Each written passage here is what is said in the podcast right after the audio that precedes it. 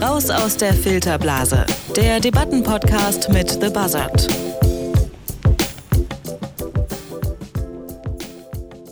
Wenn ihr, liebe Hörerinnen und Hörer, das Wort Lehrer hört, denkt ihr dann eigentlich auch an Lehrerinnen? Um diese ganz beispielhafte Frage dreht sich seit Jahren eine Debatte und vielleicht dreht sie sich auch ein bisschen im Kreis. Die Seiten sind verhärtet, entweder man ist für das Gendern oder dagegen und entweder man nutzt Binnen-Is und Gender-Sternchen oder man hält die Abkehr vom generischen Maskulinum für eine bloße Verunstaltung der Sprache. Dabei geht es bei der Diskussion nicht nur darum, ob sich KundInnen nun schwieriger aussprechen lässt oder es womöglich den Lesefluss so stört, wenn stets Kunden und Kundinnen genannt werden. Es geht vor allem auch um die Frage, wie Sprache wirken soll, wie sie die Gesellschaft auch widerspiegeln soll. Ob Gendern der richtige Weg hin zu mehr Gerechtigkeit und auch Sichtbarkeit ist, darüber wollen wir heute in einer neuen Folge von Raus aus der Filterblase debattieren. Extra hierfür sind Dario Nassal und Janis Karmesin von The Buzzard einfach von ihrem Büro in unseres gekommen. Jetzt sind sie bei mir im Studio und ich sage erstmal Hallo an euch beide. Hallo Rabia. Hi. Freut mich, dass ihr hier seid. Ich bin wahnsinnig gespannt auf eure Argumente, die ihr heute so mitgebracht habt. Für alle nochmal eine kleine Einführung, was wir hier eigentlich machen. Jeder von euch bekommt jetzt jeweils eine Minute Zeit, um die Argumente zu vertreten. Ihr vertretet jeweils eine Seite, also einmal pro Gendern, das bist du, Janis, richtig? Ganz genau, ja. Und einmal gegen das Gendern. Diesen Job darfst du heute übernehmen, Dario. Ja, ich habe ihn auf mich genommen. Das der, der Böse von uns beiden. Ich bin der Böse heute, genau. Genau, und auf jeden Fall, ich bin gespannt, was ihr da alles so zu erzählen habt. Deswegen erstmal, ich habe es angekündigt, jeder von euch bekommt eine Minute und dann werden wir uns ein bisschen intensiver mit den Argumenten beschäftigen, die ihr mitgebracht habt. Janis, du machst den Anfang und deine Minute läuft ab jetzt. Einerseits sollten wir unbedingt gendern, denn Sprache hat Macht, sie erschafft und sie erhält gesellschaftliche Machtstrukturen. Männer sind darin die Norm, weil im Deutschen das generische Maskulinum der Standard ist, also dass die männliche Form äh, von Wörtern auch für die Allgemeinheit verwendet wird. Alles andere wird dagegen als das behandelt, was von der Norm abweicht und so werden eben Frauen, aber auch andere Geschlechteridentitäten an den Rand gedrängt und unsichtbar gemacht. Wenn wir gesellschaftliche Gleichberechtigung wollen, dann ist Gendern einfach zeitgemäß. Unsere männlich dominierte Sprache, die kommt auch noch aus einer Zeit, in der Frauen gesellschaftlich noch sehr viel stärker diskriminiert waren. Sie waren wirklich nicht mitgemeint, wenn man von den Lehrern gesprochen hat, wie du das vorhin als Beispiel genannt hast. Und unsere Sprache spiegelt immer noch diese alten patriarchalen Machtverhältnisse wider. Wenn wir wirklich echte Gleichberechtigung wollen, von Frauen und Männern, aber auch von anderen Geschlechtsidentitäten, dann muss die Sprache angepasst werden, von uns im Alltag, aber vor allem auch in den Medien. Und ich habe für meine Seite Texte aus dem Blogging-Bereich der österreichischen Zeitung Der Standard, vom Online-Magazin Z und vom britischen New Statesman ganz schön knapp, was du hier treibst. Aber noch drin. ja. Ähm, dann, wo es ähm, Pro-Argumente gibt, gibt es immer auch Kontra-Argumente. Ich habe schon angekündigt, Dario, das übernimmst jetzt du. Und auch du hast eine Minute Zeit und deine Minute läuft ab jetzt. Andererseits gibt es auch Sprachwissenschaftler, ja sogar Feministinnen und Feministen, die sagen, nein, wir brauchen nicht zu gendern. Gendern macht die Welt nicht gerechter und Gendern ist auch gar nicht nötig. Ein Gender-Sternchen, das klingt nach gelebter Toleranz. In Wahrheit ändert das Sternchen, das Binnen-I, der Unterstrich, aber noch lange nichts an der tagtäglichen Diskriminierung von Frauen oder non-binären Personen in diesem Land. Zweites Argument, Gendern ist gar nicht nötig.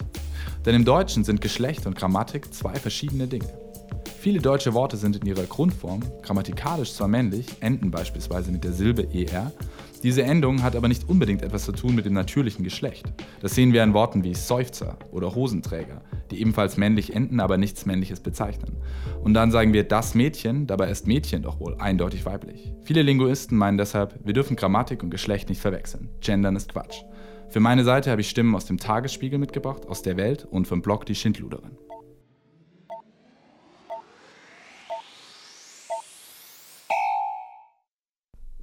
So viel also zu euren einminütigen Statements. Wir werden nun etwas genauer auf die Argumente eingehen. Und ähm, Janis, du hast angeführt, dass Frauen durch das Gendern in der Sprache sichtbarer werden. Aber was hat denn die Frau davon außer Sichtbarkeit?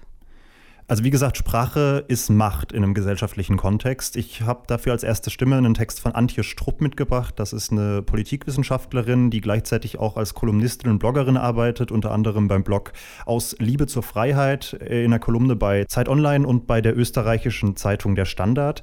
Und sie sagt, sie sei inspiriert von der italienischen Feministin Chiara Zamboni. Und Antje Schrupp, die sagt eben, das generische Maskulinum, das im Deutschen eben der Standard ist, also dass eine männliche Form für eine Gruppe von Menschen insgesamt verwendet wird, auch wenn da Frauen darunter sind, die verfestigt eben die Ungleichheit zwischen den Geschlechtern. Und wenn man gendert, dann kann man dieser Ungleichheit so einen Schritt weit entgegentreten und äh, versuchen, sie so ein bisschen aufzuheben. Also das ist ihr erster Punkt. So der Klassiker nennt sie das selbst. Frauen werden verschwiegen. Wir sprechen ja nochmal das Beispiel, das wir vorhin schon angeführt hatten, zum Beispiel von unseren Lehrern in der Schulzeit, obwohl jeder sicherlich auch weibliche Lehrkräfte hatte. Und das führt natürlich dazu, dass die gesellschaftliche Rolle von Frauen gewissermaßen verschleiert wird. Und genau dagegen möchte sie angehen. Dabei ist es auf jeden Fall wichtig zu verstehen, dass eben der Ursprung dieser Sprache aus einer Zeit ist, in der Geschlechterrollen noch sehr viel stärker waren, in der Diskriminierung noch sehr viel stärker waren von Nicht-Männern, wenn man das so sagen möchte.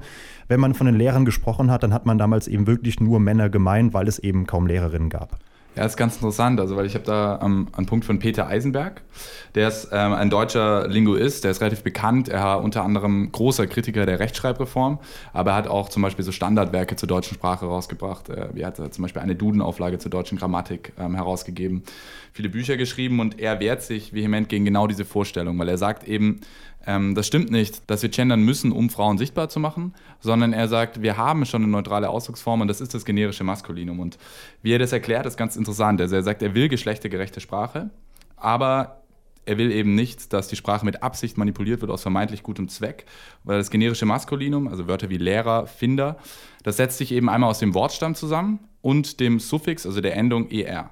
Und er erklärt eben, dass das bedeutet nicht, dass diese Person männlich ist, sondern dass es immer eine Person ist, die etwas tut, was in dem Wortstamm drin ist. Und dadurch kommt es auch, dass zum Beispiel das Wort Seufzer ähm, mit ER endet zum Beispiel. Oder Träger, das kann zum Beispiel einerseits ein Gepäckträger sein, es kann aber auch ein Hosenträger sein. Da ist es dann ein neutrales Wort. Und bei Lehrer dann quasi die Person, die lehrt? Genau, Lehrer ja. ist nach, nach, seiner Auffassung eben jeder, der lehrt. Also ob das jetzt eine Frau oder ein Mann ist, ist ganz egal. Ähm, deswegen sagt er als Zitat, Frauen sind gar nicht gemeint, ebenso wenig wie Männer oder Geschlechtsidentitäten jenseits der binären Norm. Darin liegt gerade das Spezifische des generischen Maskulinums. Und er sagt dann eben auch, wo kommen wir hin, wenn wir dann immer egal was für einen Text wir haben, immer das natürliche Geschlecht vor uns hertragen müssen. Also stellen wir uns einen Gesetzestext vor, dann müssten wir dann immer Frauen, Männer und non-binäre Geschlechter mit betonen in dem Text. Der sagt, spielt aber gar keine Rolle. Also wir brauchen eine neutrale Ausdrucksform und das Deutsche hat diese Ausdrucksform schon, das generische Maskulinum. Also er sagt letztlich, dass das biologische Geschlecht und das sprachliche Geschlecht eigentlich nicht übereinstimmen, dass es zwei verschiedene Dinge sind, die man nicht vermischen sollte. Ja, genau, das sagt er. Das ist, das ist natürlich, wenn ich da gleich darauf antworten darf, das ist Gerne. natürlich eine sehr linguistisch-wissenschaftliche Analyse, aber Antje Schrupp würde wahrscheinlich sagen, das ist auch nicht mehr als eine reine wissenschaftliche Perspektive und viel entscheidender ist doch eigentlich, wie nehmen wir, wie nehmen Menschen ein Wort wahr und womit verbinden sie es? Und da ist natürlich diese sehr wissenschaftliche Herangehensweise nur ähm, am Rande relevant, würde ich sagen. Äh, Antje Schrupp geht tatsächlich auch in diesem Text, den ich gerade erwähnt habe, auch so auf eben diesen Peter Eisenberg ein, der, wie gesagt, eine sehr prominente Stimmung in diesem Diskurs ist. Und davon leitet sie ihr zweites Argument ab, so ihr Hauptargument, würde ich eigentlich sagen. Sie sagt eben viel schlimmer, als dass Frauen, wie ich gerade gesagt habe, so ein bisschen in der deutschen Sprache versteckt mhm. werden. Ähm, viel schlimmer ist eigentlich, dass Männer immer automatisch mitgemeint sind. Man kann im Deutschen nicht präzise ausdrücken, dass man eben nur Männer meint, weil eben gleichzeitig immer diese Intention drin ist, dass man von einer gemischten Gruppe sprechen könnte. Und sie schreibt dazu, während Frauen aufgrund des generischen Maskulinums von klein auf üben müssen, zu unterscheiden, ob sie gemeint sind oder nicht, werden Männer daran gewöhnt, dass sie immer gemeint sind, dass es prinzipiell immer um sie geht, sei denn es ist ausdrücklich von Frauen die Rede. Das heißt also, weil die männliche Form der allgemeinen Form entspricht, repräsentieren Männer sprachlich automatisch die Allgemeinheit, also die Menschen, und sie sind immer mitgemeint. Und das trägt natürlich zu einem gewissen Maße zum Selbstverständnis von Männern als das dominante Geschlecht in der Gesellschaft bei. Was Männer tun oder sagen, das wird äh, mit dem Handeln, mit dem Sprechen der Allgemeinheit gleichgesetzt. Sie bestimmen quasi die Deutungshoheit und da ist eben das klassisch feministische Argument, auf diese Deutungshoheit haben Männer eigentlich keinen Anspruch. Und durch dieses System wird die dominante gesellschaftliche Rolle von Männern quasi in jedem Satz reproduziert oder untermauert. Und da kommen wir, wie gesagt, wieder zu diesem Anliegen, auch zu deiner Frage vorhin zurück. Sprache hat Macht und Sprache verfestigt Macht. Und wenn wir wirklich Gleichberechtigung wollen, dann muss die Sprache das auch widerspiegeln. Da muss ich mal kurz ähm, nachhaken. Du hast das eben schon gesagt, um noch mal kurz bei deinem ersten Argument zu bleiben. Ähm, du meintest, dass ähm, man Frauen mitnennen muss, um sie eben auch sichtbarer zu machen. Aber könnte man das nicht auch andersrum sehen, dass man erstmal die strukturellen Probleme in der Gesellschaft ändern muss, eben, dass wir ähm, Lehrerinnen als solche sichtbar machen, eben, dass wir von dieser Rolle wegkommen, der Mann geht arbeiten und die Frau bleibt zu Hause bei der Familie und dann kommt die Sprache von ganz alleine, wie es damals ja auch gewesen ist? Da würde ich gar nicht mal zu 100 Prozent widersprechen, beziehungsweise wahrscheinlich die Autoren, die ich hier vertrete. Ich spreche ja nicht in meiner eigenen Position, sondern als, als Anwalt dieser mhm. Sache. Und äh, tatsächlich ist natürlich da ein sehr großes strukturelles Problem hinter, das natürlich angegangen werden muss und das nicht durch Sprache als Allheilmittel äh, aufgelöst werden kann. Aber das Argument ist eben, im letzten Schritt, wenn wir Gleichberechtigung oder diesen Prozess der Gleichberechtigung weitergehen wollen, dann muss irgendwann auch Sprache dazugehören. Natürlich muss da noch sehr viel mehr parallel mitlaufen, aber ohne Sprache geht es nicht. Eben aus diesem Grund, dass Sprache sehr viel Macht hat äh, im Hinblick darauf, wie wir Dinge wahrnehmen oder ja, wie wir, sie, wie wir die Welt sehen eigentlich. Ich, ich meine, es ist ein bisschen diese Frage von Henne und Ei. Ne? Also man weiß nicht genau, ob jetzt zuerst die Sprache sich ändern muss, damit ja. sich gesellschaftlich was ändert, oder mhm. eben ob die Gesellschaft sich ändern muss. Und Peter Eisenberg zum Beispiel regt sich da immer über, äh, darüber auf, weil ein Hauptargument, warum man das generische Maskulinum eben nicht verwenden sollte, ist ja dieser Assoziationstest. Das heißt, man fragt ähm, Kinder zum Beispiel, wer ist dein Lieblingsmusiker? Und dann nennen die halt meistens Männer. Ja. Und er sagt eben, ähm, das Unsinn, dass, das, äh, dass man deshalb die Sprache verändern muss. Weil er sagt, schon als Kinder haben wir gern jemanden gebeten, ein Möbelstück, ein Musikinstrument und eine Farbe zu nennen. Und die Antwort, die man dann bekommt, ist eben zum Beispiel Tisch, Rot und Geige.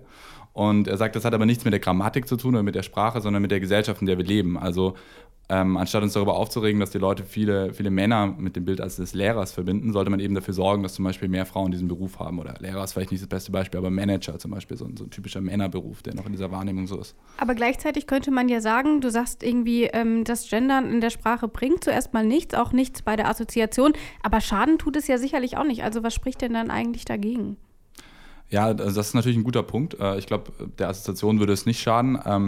Peter Eisenberg würde natürlich sagen, dass es, dass es ähm, die Sprache eben manipuliert. Also man, man hat dann in dem Fall kein neutrales Wort mehr. Also wenn man jetzt immer Frauen und Männer nennen muss, dann kann man eben keinen neutralen Text mehr schreiben, weil es gibt keine, keine neutrale Form. Und er sagt, wir haben eigentlich diese neutrale Form schon, also warum benutzen wir sie nicht einfach?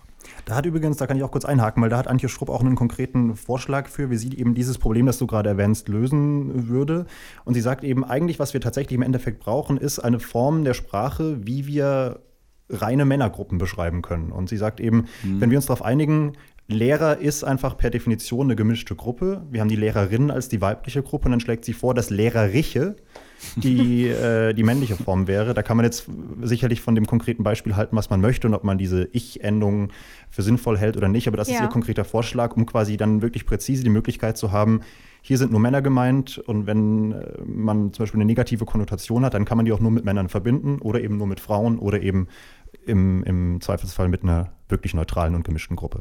Da könnte man ja aber auch einfach entgegnen, dass ähm, wenn man eine gemischte Gruppe meint, sind es schlicht Lehrer und Lehrerinnen und wenn man nur männliche Lehrer meint, sind es halt Lehrer und ansonsten sind es bei einer rein weiblichen Gruppe Lehrerinnen. Da kommen wir natürlich auch zu einem, zu einem nächsten Punkt im Endeffekt, ähm, nämlich die Frage, was eigentlich mit non-binären Geschlechtsidentitäten ist. Natürlich ja. gibt es auch Gruppen äh, von Menschen, die äh, auch aus, aus, aus Personen bestehen, die eben weder sich als Mann noch als Frau sehen oder empfinden. Und das ist nochmal ein ganz anderes Thema, ähm, das wir sicherlich auch diskutieren sollten. Dann tun wir das doch am besten.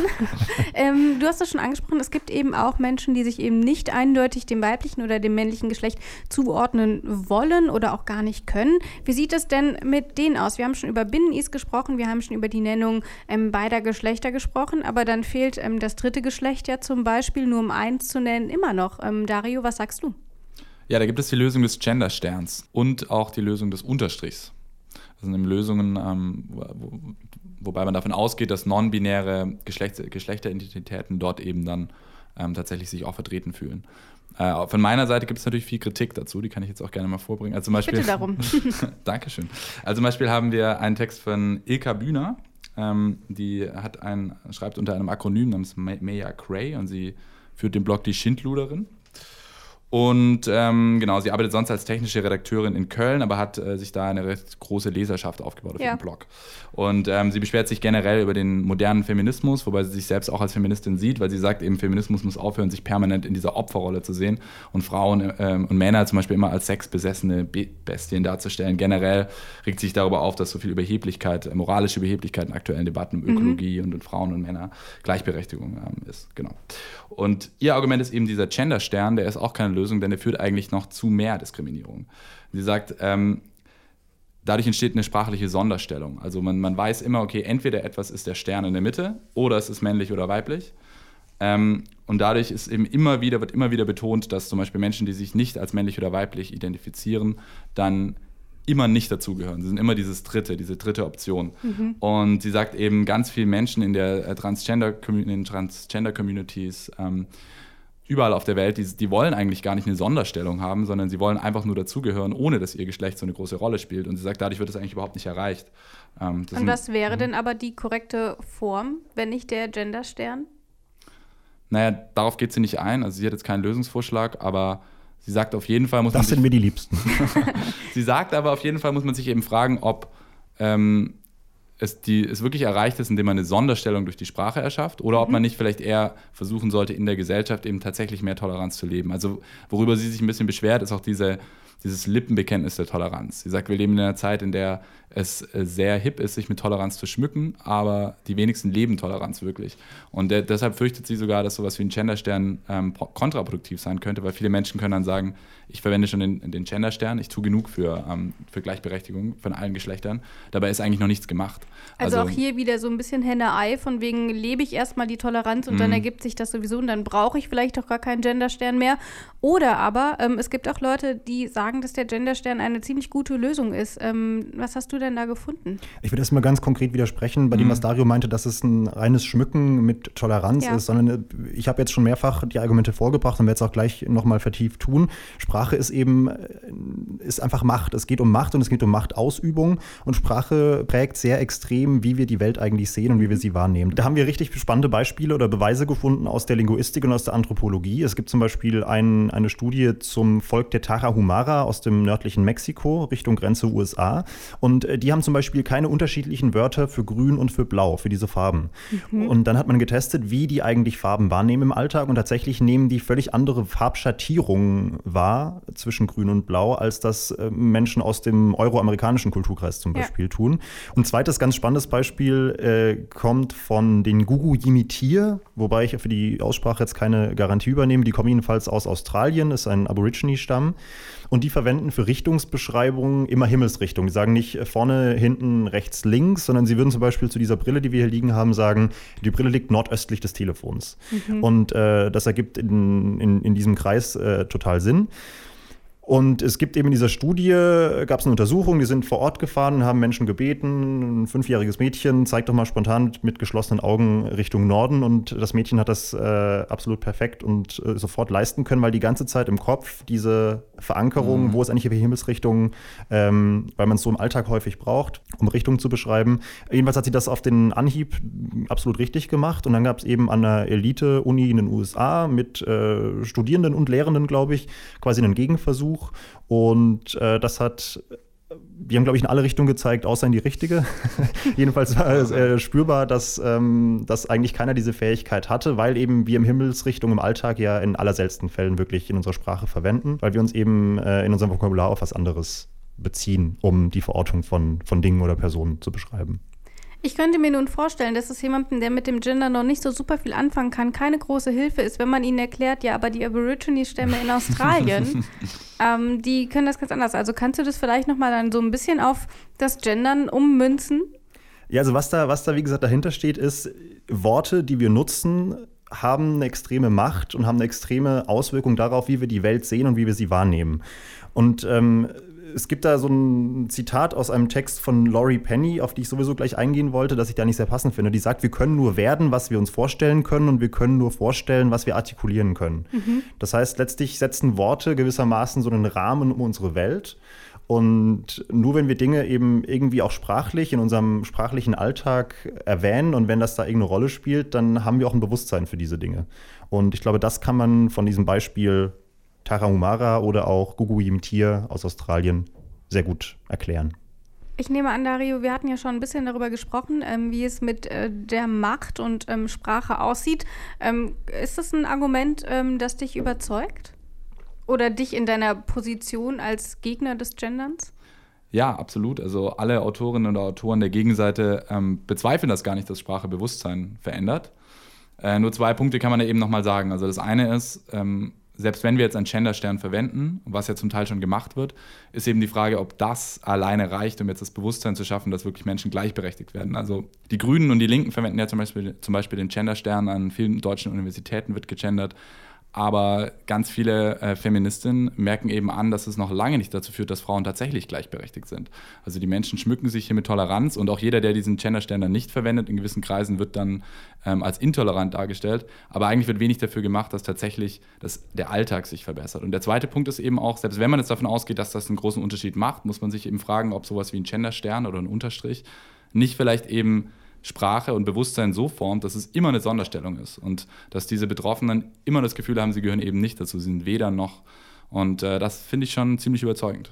Da, da, würde ich auch gerne reingehen, weil ähm, ich habe einen Text von Laurie Penny vorbereitet, einer britischen Journalistin und Buchautorin, äh, bezeichnet sich auch als Feministin. Der Text, den ich jetzt hier dabei habe, der ist zwar schon ein paar Jahre alt, von 2015, aber die Argumente sind ziemlich zeitlos und sie spielen nicht sehr gut gegen diesen Punkt, den du jetzt gerade äh, erwähnt hast, würde ich sagen. Äh, sie sagt letztlich, ja, wenn wir eben diese Sonderform einfach nur äh, als Sonderform nutzen, dann hat das natürlich eine gewisse Form von einer fast schon Stigmatisierung oder zumindest von einer Sonderstellung, die vielleicht gar nicht erwünscht ist. Und deswegen plädiert sie sehr stark an alle Menschen, dass sie eben sich von dieser, von diesen geschlechtergebundenen Formen und von dieser geschlechterbundenen Anrede möglichst entfernen. Also sie ist aus dem englischen Sprachraum, aber sie schlägt dann zum Beispiel vor, dass man statt Mr. oder Mrs. könnte man einfach MX quasi erwähnen. Mhm. Und damit könnte man quasi eine Begrifflichkeit schaffen, die alle Menschen umfasst. Da passt jeder Mensch rein und niemand wird dann mehr als anders wahrgenommen, nur weil die Person eben nicht in eine dieser beiden binären Geschlechtskategorien reinpasst. Und ich finde das ein äh, überzeugendes Argument. Also ähm, sie plädiert ja letztlich dafür, dass wir eine Sprache nutzen sollten, die die Vielfalt an Geschlechtsidentitäten repräsentiert da sind wir wieder über diesen Punkt. Das ist eben ein Thema, das nicht nur das Ungleichgewicht Mann-Frau irgendwie betrifft, sondern es ist ja längst bekannt, dass es eben ganz ähm, andere Geschlechtsidentitäten noch gibt, eben non-binär. Das haben wir jetzt mehrfach verwendet, müssten wir vielleicht auch mal kurz erklären. Mhm. Ähm, non-binär bedeutet letztlich, ähm, das, ist eine, das ist eine Geschlechtsidentität, in der Menschen sich weder gänzlich als Mann noch gänzlich als Frau wahrnehmen. Ähm, ist eben konträr zu diesem binären, also diesem zweipoligen Mann-Frau-Ding. Und dann gibt es eben noch Transgender, das wird vielleicht mehr Leuten äh, bekannt sein. Menschen, die im Körper einer Frau geboren wurden, sich aber als Mann fühlen oder eben andersrum. Und ähm, diese Leute betrifft das ganz genauso wie, äh, wie gesagt, diese Mann-Frau-Beziehung. Mhm.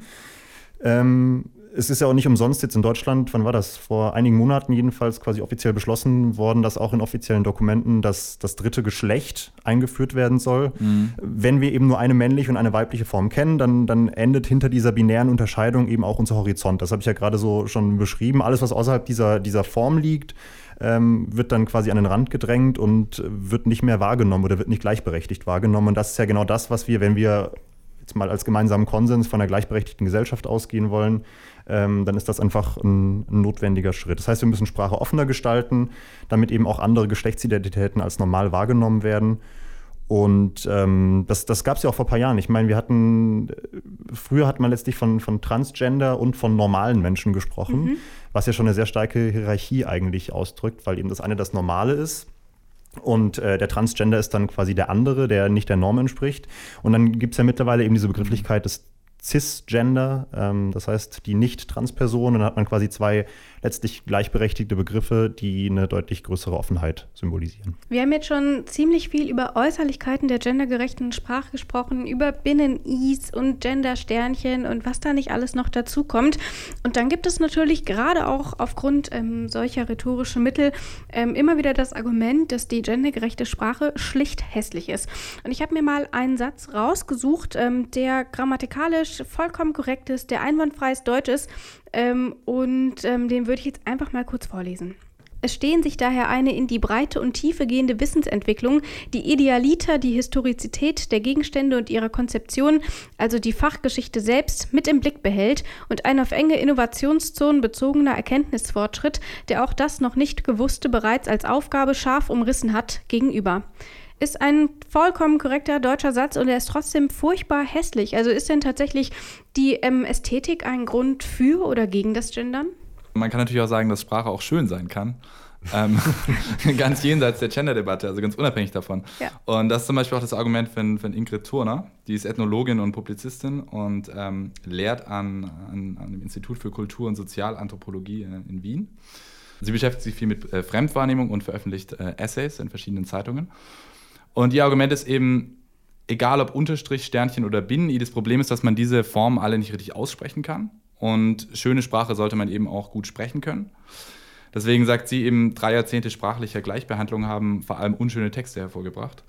Und ähm, sie sagt, die Bücher, die wirklich die Welt verändert haben, die Autoren, Autorinnen und Autoren, die tatsächlich zu mehr Gleichberechtigung beigetragen haben, das waren oft Bücher, die nicht gegendert waren, die aber gute und schöne Sprache verwendet haben, die griffige, kurze Titel hatten. Ja.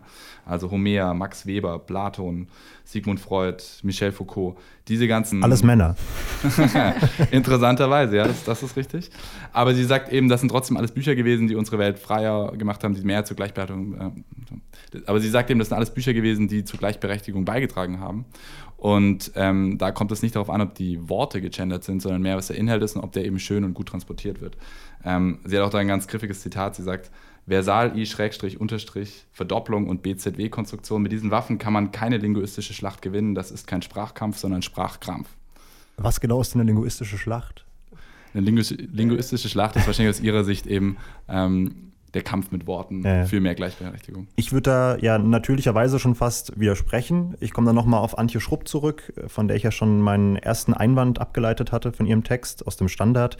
Und sie sagt, ob Sprache durch das Gendern weniger attraktiv wird, das ist wirklich vollkommen irrelevant, eben weil wir bei Sprache von einem Instrument sprechen, das ganze Kulturen äh, prägt und entscheidet und das eben auch gesellschaftliche Machtstrukturen prägt. Und dann ist Ästhetik einfach schlicht und ergreifend eine sekundäre Eigenschaft von Sprache. Mhm. Wenn wir gesellschaftliche Machtverhältnisse eben ändern wollen, verfestigen wollen, dann brauchen wir gegenderte Sprache. Das ist, wie ich vorhin schon sagte, kein Allheilmittel. Sprache ist nicht alles. Natürlich muss man Strukturen dahinter verändern. Aber auch, wenn wir endgültige Gleichberechtigung wollen, und darauf arbeiten wir vermutlich hin, dann geht das nicht ohne eine angemessene Sprache. Und das gilt für uns im Alltag, aber das gilt vor allem auch für Medien, würde ich sagen. Du sprichst die Medien schon an. Wir sitzen hier im Detective M Studio. Ähm, ihr seid bei The Buzzard. Ähm, hat denn tatsächlich, ähm, haben denn tatsächlich Medienschaffende dann nochmal eine besondere Rolle? Also ich meine, man kann sich im Privaten natürlich ähm, unterhalten, wie man es selbst für richtig hält und wirklich Auswirkungen hat man da als einzelne Person nicht. Aber Medien erreichen ja sehr viel mehr Menschen. Also haben die Medien da nochmal eine explizitere Rolle, ähm, was die gendergerechte Sprache angeht? Haben auf jeden Fall eine größere Verantwortung und äh, müssen sich dieser Verantwortung bewusst werden. Und ganz viele Medien gendern ja gar nicht in Deutschland. Also ja. ich erinnere mich daran, als ich mein erstes Zeitungspraktikum bei der Stuttgarter Zeitung gemacht habe. Da wurde ganz klar gesagt, ähm, wir sagen hier Lehrer und meinen damit alle und das mhm. ist klar. Und das war auch bei vielen anderen Zeitungen in Deutschland so. Ähm, deswegen natürlich, die haben da eine Verantwortung und ähm, bisher sind auf jeden Fall viele Chefredakteurinnen und Chefredakteure noch nicht so weit, dass sie sagen, wir, wir gendern jetzt ähm, überall.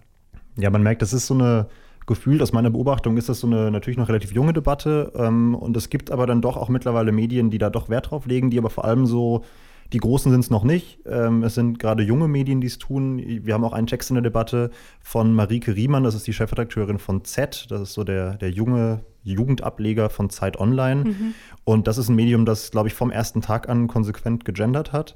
Und sie plädiert eben auch äh, ganz stark dafür, um auf deine Frage nochmal zurückzukommen, eben zu gendern, weil Medien als Multiplikatoren in einer gewissen Vorbildfunktion sein müssen. Und das eben, das führt wieder auf dieses Argument zurück, das ich jetzt schon mehrfach angebracht habe, ähm, dass sich gesellschaftliche Gleichheit nur einstellt, wenn auch Sprache gleichberechtigt stattfindet. Wie macht ihr das denn bei The Buzzard? Ihr seid jetzt auch noch ein recht junges ähm, Unternehmen, würde ich behaupten. Wie habt ihr euch da geeinigt? Wir halten äh, Redakteurinnen und Redakteure dazu an, das Wort zu nutzen, was, was tatsächlich gemeint ist. Also wenn möglich eben keine Verallgemeinerung zu verwenden, wenn man die nicht braucht. Ja? Mhm. Und ähm, wenn beide gemeint sind, dann die Paarform zu verwenden. Äh, was wir bisher nicht machen, ist, ist mit Sternchen schreiben. Was ich aber immer wieder ähm, kommuniziere, ist, dass es eben durchaus in Ordnung ist, mal das generische Femininum zu verwenden. Ja. Oder das mal ein bisschen abzuwechseln. Wir haben aber jetzt noch keine Richtlinien festgelegt, ähm, dass alle auf jeden Fall immer gendern müssen. Aber man merkt auch schon in unserem, in unserem Slack-Channel, also in unserem Redaktionschat sozusagen, kommen regelmäßig wieder Fragen auf. Und da haben auf jeden Fall mhm. verschiedene Redakteure völlig unterschiedliche Meinungen. Ja. Wir haben auch äh, Redaktionsmitglieder, die eben sich auch schon an der Uni sehr stark mit diesen Fragen beschäftigt haben und die plädieren immer wieder dafür oder versuchen es in ihren Texten so ein bisschen fortschrittlicher anzuwenden. Aber wie Dario sagte, so eine so eine Guideline für alle haben wir bisher nicht und ist, glaube ich, auch nicht angedacht. Wie findet ihr diese Lösung? Es gibt ja auch die Idee, dass man sagt, ähm, man merkt einfach am Anfang eines Textes an, dass immer alle damit gemeint sind, wenn man das generische Maskulinum verwendet. Und dann schreibt man den Text wie früher auch. Ähm, ja, ich kenne diese Methode und, und, tatsächlich ist es auch bei uns in der Redaktion immer wieder eine Debatte. Wir sitzen auch gerade derzeit an einem, an einem Leitfaden, äh, wie mhm. wir auch äh, mit gendergerechter Sprache umgehen wollen und versuchen da uns irgendwie noch was rauszufinden. Ähm, das mit dem Hinweis auf das generische Maskulinum ist sicherlich eine Möglichkeit, die im Raum steht. Ob es das tatsächlich wird, weiß ich nicht. Ähm, von daher. Das ist natürlich auch im Radio natürlich eine, oder in, in Hörformaten allgemein natürlich auch fühlt sich noch seltsamer an, vielleicht, mhm. als das äh, einfach mit einem Satz vorne ranschreiben zu können, oder? Ist, also so, ja, so gerade bei einer, bei einer Sendung dann natürlich, die mhm. auch über mehrere Stunden geht, stelle ich mir das tatsächlich auch schwierig vor. Aber wir haben ja auch ähm, relativ viele Online-Artikel, die da mhm. jeden Tag rausgehen. Ähm, und von daher, ähm, auch bei uns, es gibt noch keine einheitliche Lösung, ähm, aber es ist durchaus auch ein Thema, was uns hier bei Detektor FM beschäftigt. Aber es ist ja schon eine spannende Frage, gerade auch, also ich meine, wir unterscheiden uns in unserer Arbeit darin, dass wir vor allem schriftsprachlich arbeiten, mit diesem Podcast jetzt mal ausgenommen, aber mhm. in unserem Haupt Hauptangebot sozusagen, ja. während ihr eben ein Radiosender seid. Und ich also, äh, und da schlüpfe ich mal kurz aus meiner Rolle raus und bin mal ich selbst. Ähm, ich merke, dass ich tatsächlich zunehmend in, in Schriftsprache gendere, aber ich tue mich sehr schwer damit, das im Mündlichen zu tun. Ja. Aber ja. das sage ich natürlich auch als, als äh, weißer Mann, der von keinerlei Benachteiligung äh, betroffen ist. Nee, das ist schon richtig. Oder es gibt ja auch ähm, von einigen Ministerien und Ämtern ähm, Richtlinien zu gendergerechter Sprache, also wie man Sprache verwenden könnte, eben um auch zum Beispiel einen Gender-Unterstrich vermeiden zu können, indem man eben etwas allgemein oder passiv ausdrückt. Ja. Mhm. Aber gerade im Journalismus ist es natürlich, wenn man etwas passiv ausdrückt oder, oder verallgemeinert, wo eigentlich keine Verallgemeinerung sein muss, ähm, führt das eben oft dazu, dass die Sprache auch schwammig wird oder sehr akademisch und sehr unkonkret. Und das will man eigentlich vermeiden. Deswegen, das natürlich, also gerade in dem Bereich, obwohl Medien so eine große Verantwortung haben, ist es vielleicht auch besonders schwierig, eine besonders elegante Lösung zu finden. Deswegen auch der Aufruf an unsere Hörer und Hörerinnen, ähm, wenn ihr dazu Meinungen habt, äh, wie Medien überhaupt gendern sollten oder wie es überhaupt mit gendergerechter Sprache im Alltag aussieht, schreibt uns doch gerne an kontakt.detektor.fm oder ihr schreibt uns bei Facebook, bei Twitter oder wo auch immer ihr uns gerade findet. Wir würden uns auf jeden Fall freuen. Ich nehme an, das gilt für euch auch. Sehr gerne, immer. Ja, auf allen Kanälen. Wir diskutieren sehr gerne darüber, ja. Hast du nicht gerade Hörende gesagt oder Hörer? Ich habe Hörer und Hörerinnen gesagt. Ah ja, okay. Mhm. Ja. So ist es. Ja, weil die Partizipform ist ja auch nicht so richtig die Lösung, ne? Weil das ist ja immer nur das, was große man Diskussion, macht. Große ja. Diskussion, Wir können genau. noch lange weitermachen. Ja, genau, ich glaube, wir können noch lange weitermachen. Ähm, aber ich würde trotzdem sagen, wir haben so unsere Hauptargumente hervorgebracht. Das war eine sehr nette Diskussion. Vielen Dank dafür. Danke auch. Und ähm, ich weiß, wir können immer noch schlecht ähm, vorhersagen, was wir denn schon in den nächsten zwei Wochen machen machen dann, wenn es dann wieder soweit ist.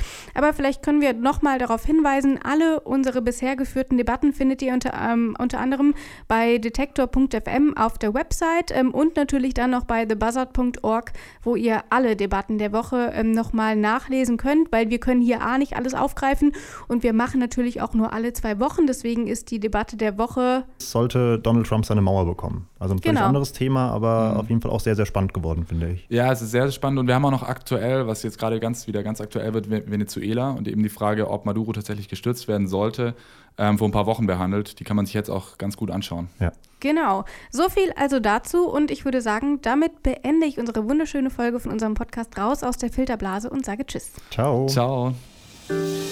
Raus aus der Filterblase. Der Debattenpodcast mit The Buzzard.